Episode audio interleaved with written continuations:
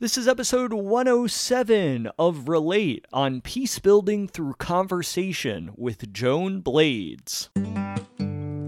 We are spending more and more time in the online world, looking through our screens and increasingly disconnected with those around us. But studies have proven that it's real-life, meaningful relationships that bring us the most joy and happiness. It's all about human connection and conversing with people from a variety of backgrounds. Worlds change when eyes meet, so let's sit down and relate.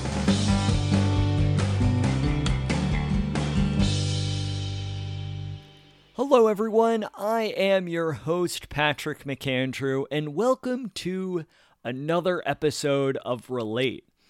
Today we are talking about peace building through conversation with co-founder of Living Room Conversations, Joan Blades. This is a really great episode and I think a really important episode for the day and age we're living in today.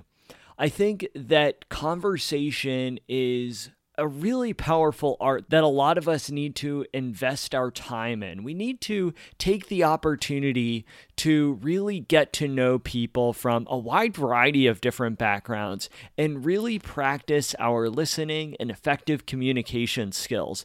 And we talk a bit about that in today's episode. Joan talks with us about being intentional with our conversations and why we must deeply listen to each other. We talk about how the work that Joan is doing in creating conversations is peace building, how we need to avoid the danger of division so that we could embrace the opportunity for connection. She also talks with us about why it's important to care about people with different opinions from yourself. We talk about the importance of asking good questions and why we must go deeper with ourselves and with our relationships. I think there's a lot that you're going to get out of this episode with Joan. Living Room Conversations is an open source effort to build respectful, caring connections across ideological, cultural, and party lines while embracing our core shared values. Joan says that when we care about each other, we work to find ways to meet each other's core needs. In addition to Living Room Conversations, Joan is also the co-founder of Moms Rising dot org and Move On dot org. She is a co-author of The Custom Fit Workplace and The Motherhood Manifesto. She's a mediator by training and inclination, and she is a nature lover, artist, and true believer in the power of citizens. Joan believes that we could honor the dignity of all individuals and seek understanding even as we hold differing beliefs. There is a lot packed into this episode, and if you think that a friend of yours would really benefit from hearing about the importance of communicating with someone from a different opinion than yourself, please send this episode their way. So without further ado, let me please introduce our guest, Joan Blades.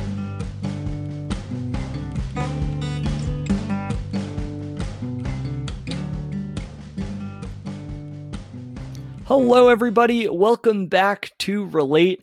Our guest for this episode is Joan Blades. Joan, thanks so much for being with us today. Wonderful to be with you. Thank you for having me. Yeah, yeah, absolutely. I'm really excited to have you on this show because you are the co-founder of an organization called Living Room Conversations. And I think that this type of organization is so crucially important to have nowadays, just with regards to assessing how we relate to one another, how we have a meaningful conversation. It's really right in line with what we talk a lot about on this podcast. So I'm really excited to have you on the show. And I'm wondering, really, just to start off by sharing with our listeners, what inspired you to create Living Room Conversations? And tell us a bit about the organization and how, how you came to found an organization like this. Well, my founding story, and I'm a co-founder, so um, I am also a co-founder of an organization called move on dot org, and Moms Rising dot org. Um, and I live in Berkeley, California. I was born here. So I have, through MoveOn, I was very deeply exposed to politics all of a sudden. And I, I'm a mediator by origin and inclination. Um, and there came a point where I just was going, why are we seeing things so differently? And got very involved with a group called Reuniting America and had some great conversations with people across the political spectrum and made some good friends. And realized by two thousand eight, it was harder to have a conversation about climate with someone on the right than it had been in two thousand five. Huh, interesting. Yeah, so I'm, it was, so it started with conversations about across political differences. And so it was co-founded with a conservative and an independent partner. Back in twenty ten, when we were creating the first guides and twenty eleven testing them, it was politically focused. But over the years, what we've found is that this is a very valuable, deep listening practice for connections across all kinds of differences. So we have conversations right now all around the coronavirus that are, you know, coronavirus, alone, solitude, or isolation. Um, and that was actually inspired by a Sam Harris episode where there was this conversation about, you know, why do people seek solitude? And yet at the same time, you have uh, the harshest punishment in a prison is solitary. How do we reconcile that? And it's about being intentional. We have faith communities that have taken these conversations and do them monthly, and some individuals that do them weekly. Um, so the inspiration for it was political differences, and that we would have to be in relationship with each other, with everyone's best ideas and with the agility of working together to solve complex problems. And it has evolved, because this is an open source project, to be that and much more. Yeah. Yeah. It's definitely, definitely a lot to discuss in the art of conversation and discussing and develop, developing relationships. What, what was it that, that caused you to land on the name Living Room Conversations? Because I, I there, there's something about that name that, that I really like, but I, I thought I would ask you first with regards to what, what caused you to land on that name. You know, we struggled with it because we didn't want it only to be in the living room, but the living room feels like a safe place where we are guests and we are hosts. It, this is a small conversation practice, you know, six people, and originally conceived of as two co-hosts with different viewpoints, each invite two friends for a conversation. Um, And that just seemed to have that welcome to it.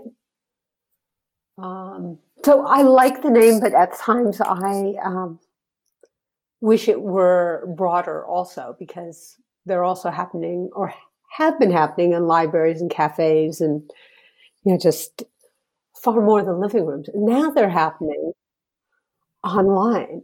You know, the video conversations we've been doing for years.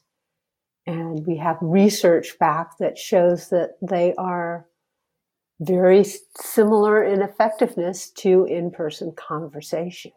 Some wow. people actually prefer the video because, you know, you can gather people from all across the country. Living in Berkeley, um, you know, gathering a politically diverse group is more challenging in person, honestly. But not if it's by video. It's much, much easier. Yeah, I guess that would make sense, because I guess when we're talking about diversity and bringing people together from different backgrounds, I guess location does play a, a big part in that. So yeah, that's, it's, it's very fascinating that now that you've, uh, or I guess I, since online conversations have become a lot more prevalent, it's very interesting that now you're seeing that you're getting a wide variety of different perspectives because of that. Mm-hmm. And, you know, one of the things your listeners are focused on is technology. The technology and relationship conversation, left, right doesn't matter very much. What really matters is age differences. So that's a great intergenerational conversation. Yeah. Would you say in your experience of organizing, moderating these conversations, with the vast array of differences that can take place amongst a conversation, what have you, have you found, has it been intergenerational? Has it been race? Has it been political? What, what has, uh, I guess, been the most surprising outcome of a conversation with people from many different backgrounds? Oh, you've asked me many. There's so much in that question you asked. me, right, there is. Let me there try is. to break it up a little bit. Um, we have over a hundred different conversation guides, and these are self-facilitated conversations. The conversation guide creates a container so that the people convening, whether it be one host or two, have a really easy path to follow, because the conversation agreements that start, you start out with together are basically what we all learned in kindergarten. Take turns, be respectful, be curious. And we all know this stuff when we're in person with each other. There's a, there's some bad dynamics that have been fostered online at times and in the media that are causing us to be very disrespectful to each other. And this is just everyone in this small conversation saying, we're going to treat each other well. And then the conversation rounds start with letting people talk a little bit about their deeper values. And there are a few questions. You can choose the one that speaks to you, so that by the time you get to the topic you've all agreed you're going to talk about, you have a sense about these other people being people that, you know, you share something with, that you can appreciate on some level. And the reality of human beings is we don't really listen to people until we feel like we're connected to them in some way. And that's why when you see these arguments, you almost never see anyone change their mind about anything. If when our minds shift, it's when it's it happens because of someone we trust, someone we have some connection with. And that, you know, it's a shift that tends to be a softening rather than a total transformation of an idea. Um, So we are creating that space for people to just deeply listen to each other, and the questions tend to go to your personal relationship with whatever the topic. So we do have some very political conversations like guns and responsibility, but it's people talking about their own relationship to guns. Um, there's a church in Boise, Idaho that they had the gun issue blow up on their Facebook community page, and they had to shut it down. And they do monthly living room conversations, and they had a different conversation planned, but they had that conversation instead that month. And the stories I heard back from that were just really powerful about, you know, people that have, you know, totally opposite viewpoints. You know, one table where there were a couple of men that were ready to die for their Second Amendment rights, and a woman that had had, you know, serious trauma around guns, just really hearing each other in the course of the conversation. And, you know, the, wow. the third round of the conversation is just reflection. reflection on the conversation you've had and maybe next steps if it's something like that. But you don't have to have next steps. Good conversation takes time to, you know, filter through the system. And it leaves you feeling, you know, like you have had a good meal. At least it does for me. I would absolutely agree with that, that when we have a conversation with someone, especially someone who we think that we're not going to agree with or see eye to eye with, when we're able to find those commonalities and meet in the middle and realize that we share a lot of similar similarities, I, I love how you put it. It really is like having a, a good meal. That you, there's something about it that really makes us feel whole. And, and there's really this visceral human experience that you have when you connect with someone from a very different background. Would you say that this is why it's important for us to, uh, you have something on your website about connect across divides, and I love how that's phrased. It, would you say this is why it's important is because of that feeling that we all get when we realize, oh, we're act- we actually have more similarities than we think? Because there might be some people, some skeptics, maybe who stumble upon this episode and they're like, oh, well, you know, I don't want to engage in that conversation. Those people stick to what they're doing. I'll stick to what I'm doing. And that's that. Uh, why is it important for us to connect across divides? Well, I have so much to say about that. Um, in the last few years, I've started to describe this work as peace building, because there's something very dangerous about seeing other people from in different communities as so different and less than.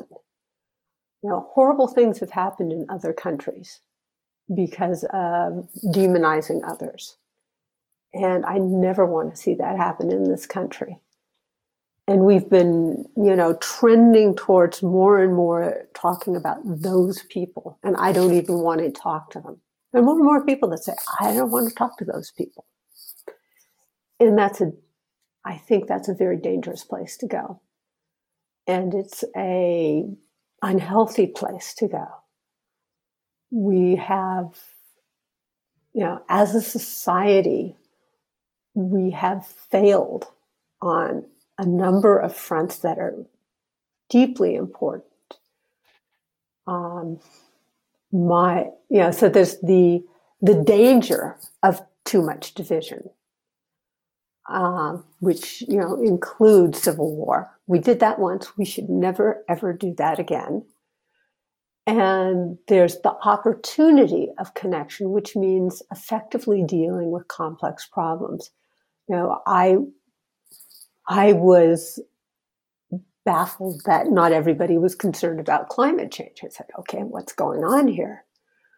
Well, it started to become clear to me once I started talking to people on the right. And, you know, with the people I talked to, you know, there's a softening of position, and people start caring.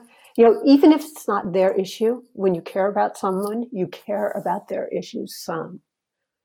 Uh, so my friend Jacob, you know, he started caring about climate because he cares about me, and he cares about another friend that, and it became an interest to him. And, you know, he's a social conservative, uh, and, you know, said, ah, so this is your end time story. And I, you know, hmm, hadn't thought about it that way, but yes. And I'm hearing from him that, you know, he's afraid of his community uh, essentially being ostracized, you know, being seen as, uh, you know, other and not part of the greater society. And, you know, I do not want to have him put in that position either. So we, we gain sympathy for each other in that context as we connect. And that's, I think that's critical to being able to solve the big problems, because, you know, I ask people, you know, what do you care about? Now, imagine that everyone in D C woke up tomorrow morning and that was their top issue. I just want to point out that healthcare has been a top issue for the last two decades, and we have the most expensive healthcare in the world. And we're not even in the top ten when it comes to outcomes. So we it's not about forcing people to agree this is important. It's about actually being able to, excuse me, work together and have everyone's best ideas in the room and adapt and change as we need to. Because complex problems require that kind of coherent and agile response. Yeah, and I think a lot of good, uh, obviously, and I don't need to tell you this, but a lot of good comes out of that, because even if someone has a different opinion from yourself, I imagine that That that you could still learn a lot from that other person by gaining a deeper understanding of the other perspective.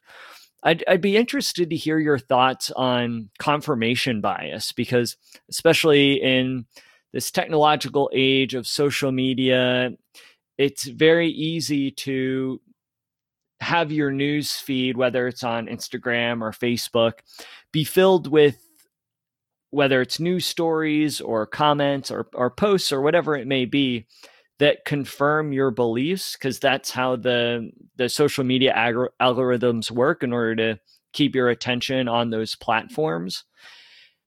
How how can we we overcome those biases? Is it is it really just a matter of talking with someone who might be on the other side of the political spectrum or might be on the other side of some other ideologies? I think overcome is an overstatement. I think we can yeah. uh, diminish it some.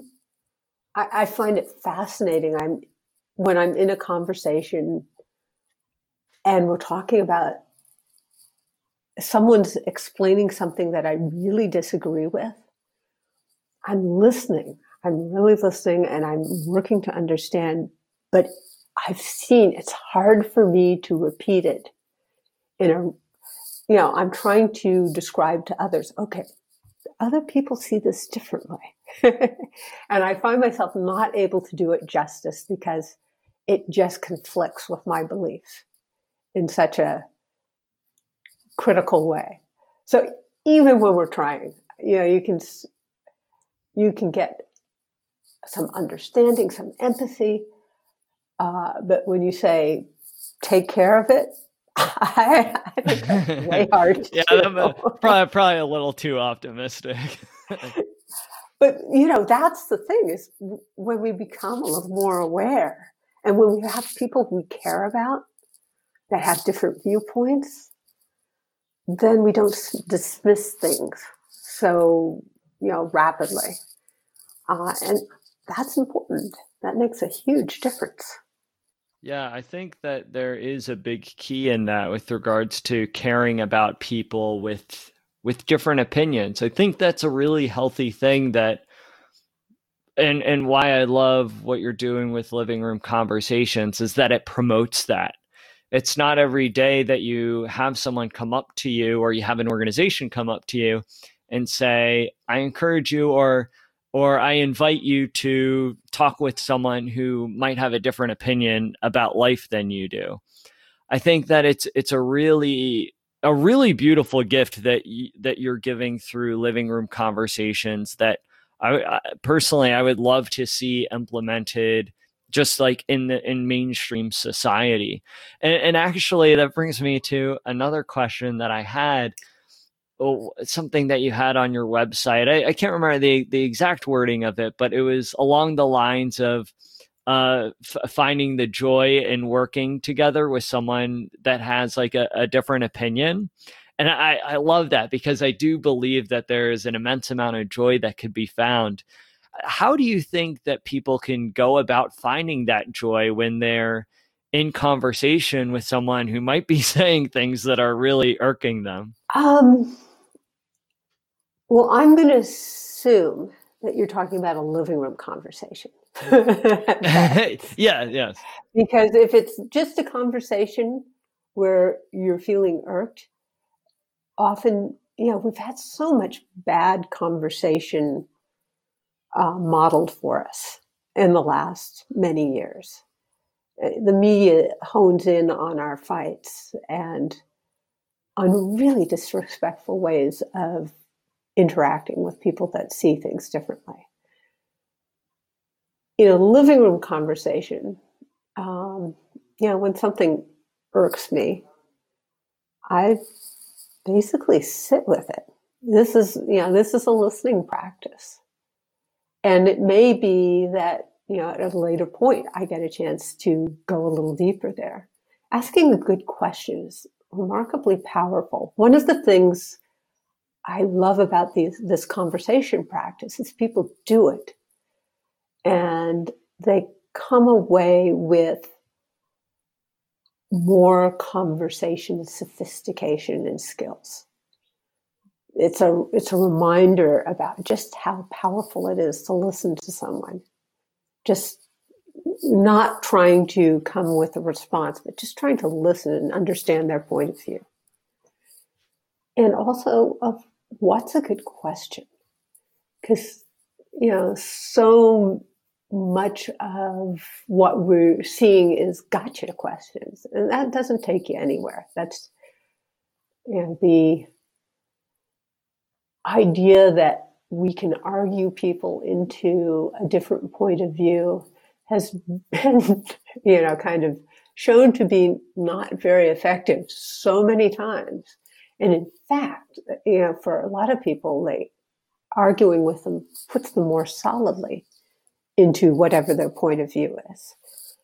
So effective uh, communication starts with listening, it seems to me. And this is a good way to, you know, practice that. And, you know, as a host or co-host, you think about who would I really like to hear from on this topic? And, you know, conversations about forgiveness or unity or hope are, you know, at this time, just a really beautiful thing to do. Because a lot of people are, you know, feeling uh isolated, and how do we allow that to be a time of reflection and finding things that have deep meaning for us? That's what I'm enjoying in this conversation practice is, you know, people are finding ways to be more the people they want to be. I think that's why faith communities are, you know, embracing this in various ways. I imagine it's a, or or perhaps maybe in the beginning, did, did you find that it was a difficult sort of practice to establish? It was a, a difficult structure to put in place in the beginning with regards to organizing these living room conversations? Or did it feel very organic in how you approached it and, and put it together, and then you kind of evolved it over time? How, how was that process in the beginning when you were figuring out how to go about these living room conversations? Well, the process was put together with a group of dialogue experts. And the piece I tried to bring to the table was to keep it as simple as possible and to be sure that it didn't require a facilitator, someone that was trained, because the hope is that this can be something that people use in a massive way. And for those... Now, we can change our culture and if we have tens of thousands of conversations like this. And for our listeners out there who might not know what a dialogue expert is, would, would you just be able to explain that real quick? Um, well, there are people that facilitate conversations in all sorts of contexts. And as a mediator, I I facilitated a certain kind of com- conversation, generally between people that had different interests, to help them make decisions about uh, that needed to be made in a way that they would both agree. Um, and I was a, a mediator is not in control of the decision making. uh, arbitrator is and judge is. So that that's the kind of dialogue expert I have background as. But there are, you know, people that facilitate large trainings and small talks and uh, for all sorts of different purposes. But and things like conversation cafes that are, there's a, a whole world of dialogue experts out there that want people to talk to each other and find it rewarding. And so we were trying to use the best of that to create something that could be self-facilitated. And, you know, so we created a container, and I think it's, I think it's stood the test of time. Um, we had research done on it uh, last year, going into this year, that found that both the short-term and the longer-term goals of these conversations were very effective. Yeah, it's uh, it, it must be amazing too to see the evolution of it as well. I guess over the past ten years that you've been doing it, it have you ever run into situations, or do you know people, or like, do you have people that you work with who have organize living room conversations, and perhaps maybe there's a guest or two who shows up but doesn't really want to be there? They were kind of dragged there, and they're like, okay, I guess I'll go to this living room conversation. Have you ever had those type of situations happen? And then if so, how did you navigate them? And then what was the ending result? Um, you know, I haven't heard any specific cases of people dragged there that were a problem, because the small size tends to, you know, have people take good care of each other. Yes, yes. Um, I'm sure it's happened in some contexts. I think our biggest challenge at times, someone comes that is not as aware of how much time they're taking up as they perhaps should be. And that can be a little bit uh, less perfect, though it's not a disaster. It's just, you know, some people are comfortable saying, uh, let's make sure so-and-so gets to talk too. And one of the conversation agreements is everyone's responsible for the quality of the conversation. So the hosts typically feel a little more responsibility than the guests, but everybody is invited to help the conversation go as well as it possibly can. And you don't come unless that's your your desire and your goal, right? Right, right. And I guess through your experience of of having these m- multiple conversations, and then obviously doing a lot of, I, I imagine, a lot of research into how to create an effective living room conversation. Has there been like a couple of key takeaways, maybe like like five or or, or three, or maybe even like two, or, or even just one takeaway that maybe like some key tips on how those of us who might be looking to improve our communication skills can go about doing so? Oh, I think my key takeaway is, um, listening is a great way to get people to listen to you, and being truly curious about, you know, asking good questions is a great way to make connection. So it's really very, very straightforward and simple on many levels. And the more people that do that, the better. And then getting people to step outside of their normal social circle is the thing that became increasingly challenging as the polarization happened more and more. People talk more and more just to people that have similar beliefs to them. And that's something that we have been working on, something called mismatch, uh, with my partner at All Sides, uh, which provides news from across the political spectrum. And that's a, a tool to help people meet others that are politically mismatched. Think match dot com, hmm. but for differences. Uh, I love that. Uh, I, so is it a, is that a program that you guys have already started, or or you're in the process of putting together? Well, it's available for schools now. Oh, great. And so classrooms across the country have gotten to talk to each other.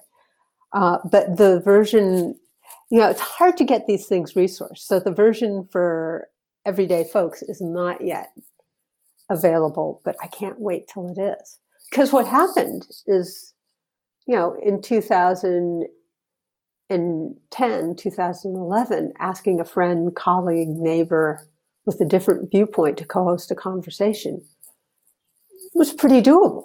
But by twenty sixteen, people had become so polarized and seen relationships lost and harmed by politics, people were no longer to make ready to make that kind of invitation, right? Hmm. So we we had to look for additional ways to do that. You know, some people were still able to, but there's a lot of people that weren't, and that's too bad. That's that's one of the reasons I think it's so important we're doing this. Though right now, you know, I'd say with people sheltering in place, maybe you just want to ask your neighbor who's feeling lonely, or your family member, and have an, have intergenerational conversations. You know, one of my um, folks that I talked to has told me about her mother and nephews all being on a on a call and being great conversations, and getting to know her nephews in ways she wouldn't otherwise. Hmm. You know, the Zoom conversations have been, you know, the not formal organization Zoom conversations are lovely, but they're not meaty. They don't have that feeling of, wow, we really had a conversation. So she, she has just had many of these conversations in the last month, which delights me. Yeah. It's really, I guess, taking the perceived negative that's going on, and obviously a lot of issues going on nowadays, but really spinning that and really trying to find the positive in that through through connection and through relationship building. It, it, I, I love hearing stories like that, because it's really taking this situation that can be very grim, but allowing yourself to reach out and really connect with with those. And, and as you just mentioned, perhaps connecting with those who you might not have connected with b- beforehand. It's, it's, it's truly very powerful. It is. It's a way to be in connection with people that you already know and like, and go deeper. Yes. And, and it's also going deeper with yourself with many of these topics. I mean, I was hearing just earlier this week about, you know, parents getting a chance to talk because they're working and they have kids home and they're just stressed out of their minds. And having the ability to have, you know, the conversation about, you know, loss was just meaningful to them at this time. You know, finding meaning, loss and grief in the time of Corona is just a powerful conversation. Yeah. Yeah. And I, I think to go off what you said about listening as well is like really listening to, to yourself and then to others. And I, I feel like to the world around you as well, regarding how best we can respond in, in this type of situation. That, that, that actually leads me to, to my next question. So much of what we talk about on this podcast is about the importance of meaningful relationships and connection, especially in, in today's digital age. And uh, I'm wondering from your perspective, and given all the work that you've done both before and during Living Room Conversations, how do you believe we as a society can better relate to one another? Um, I... I'm hoping that we can take this time of really profound change in the way we're living our lives to reflect on how we want to be living our lives with each other going forward. Now, I can think of nobody that's not impacted in some way right now. And this is a pandemic. The, nothing like this has happened in my lifetime. Not at this level. It's a, it's a time when I think we need to embrace the fact that we are all connected and that we're going to do a lot better when we stay in connection. Um, there's a false story going on right now, I think, of are we cho- a false choice between are we choosing economic prosperity or human life. And I think the idea that it's if we just let everything go on and we had people dying around us, it wouldn't impact our economy profoundly. It's just, I think that's a mistake. um, I think we have to, you know, we can't just say, okay, we're just going to let it burn through. Because that burning um, could be more economically uh, devastating.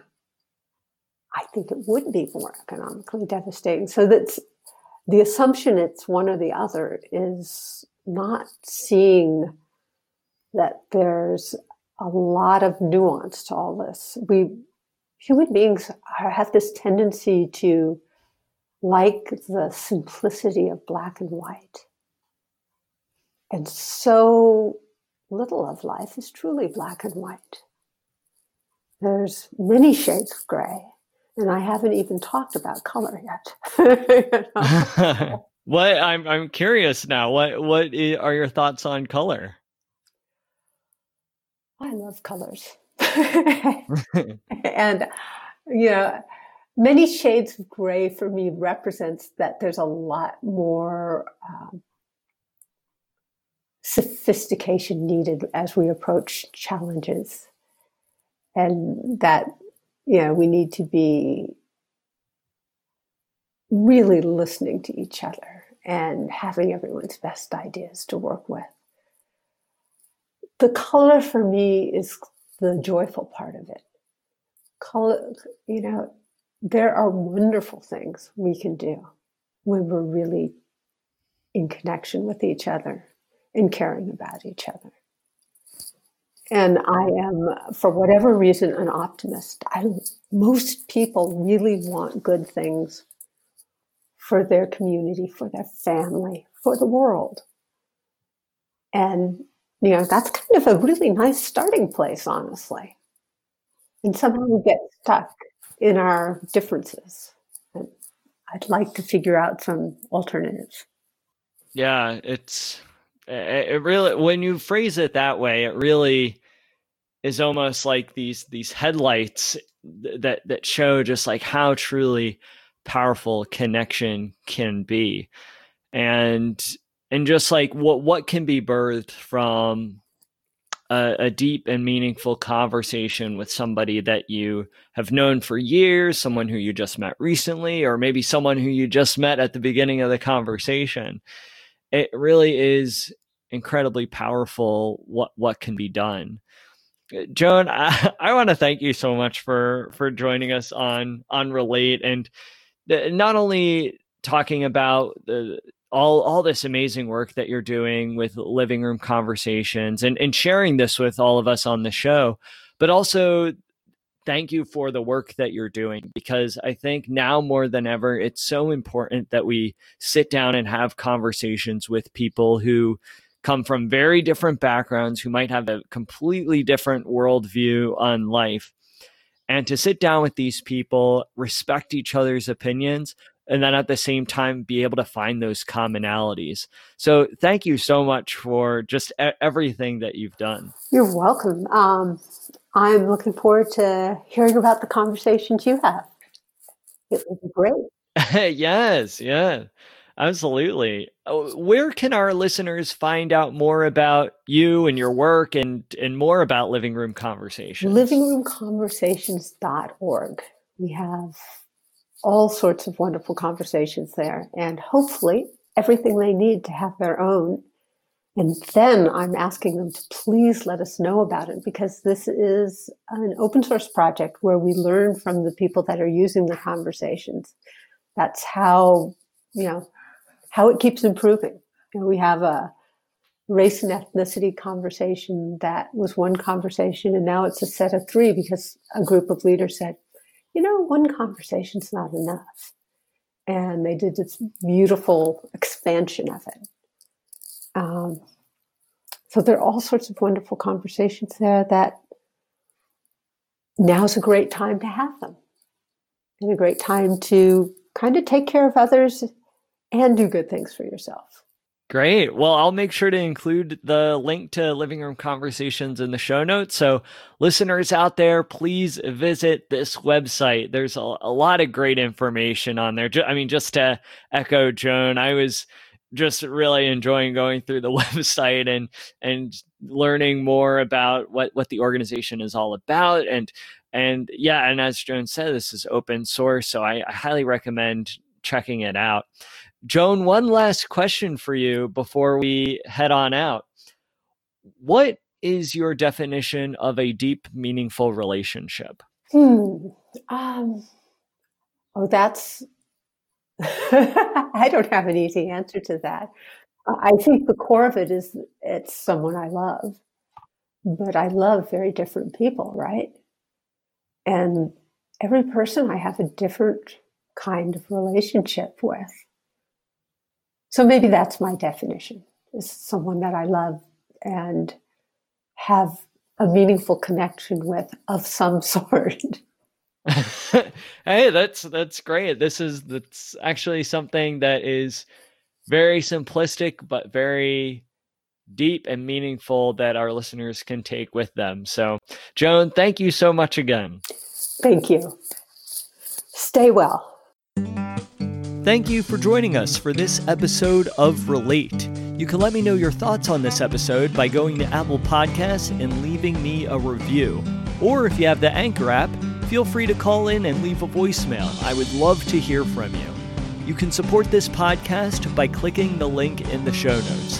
Thank you so much again for tuning in, and I'll catch you all in the next episode.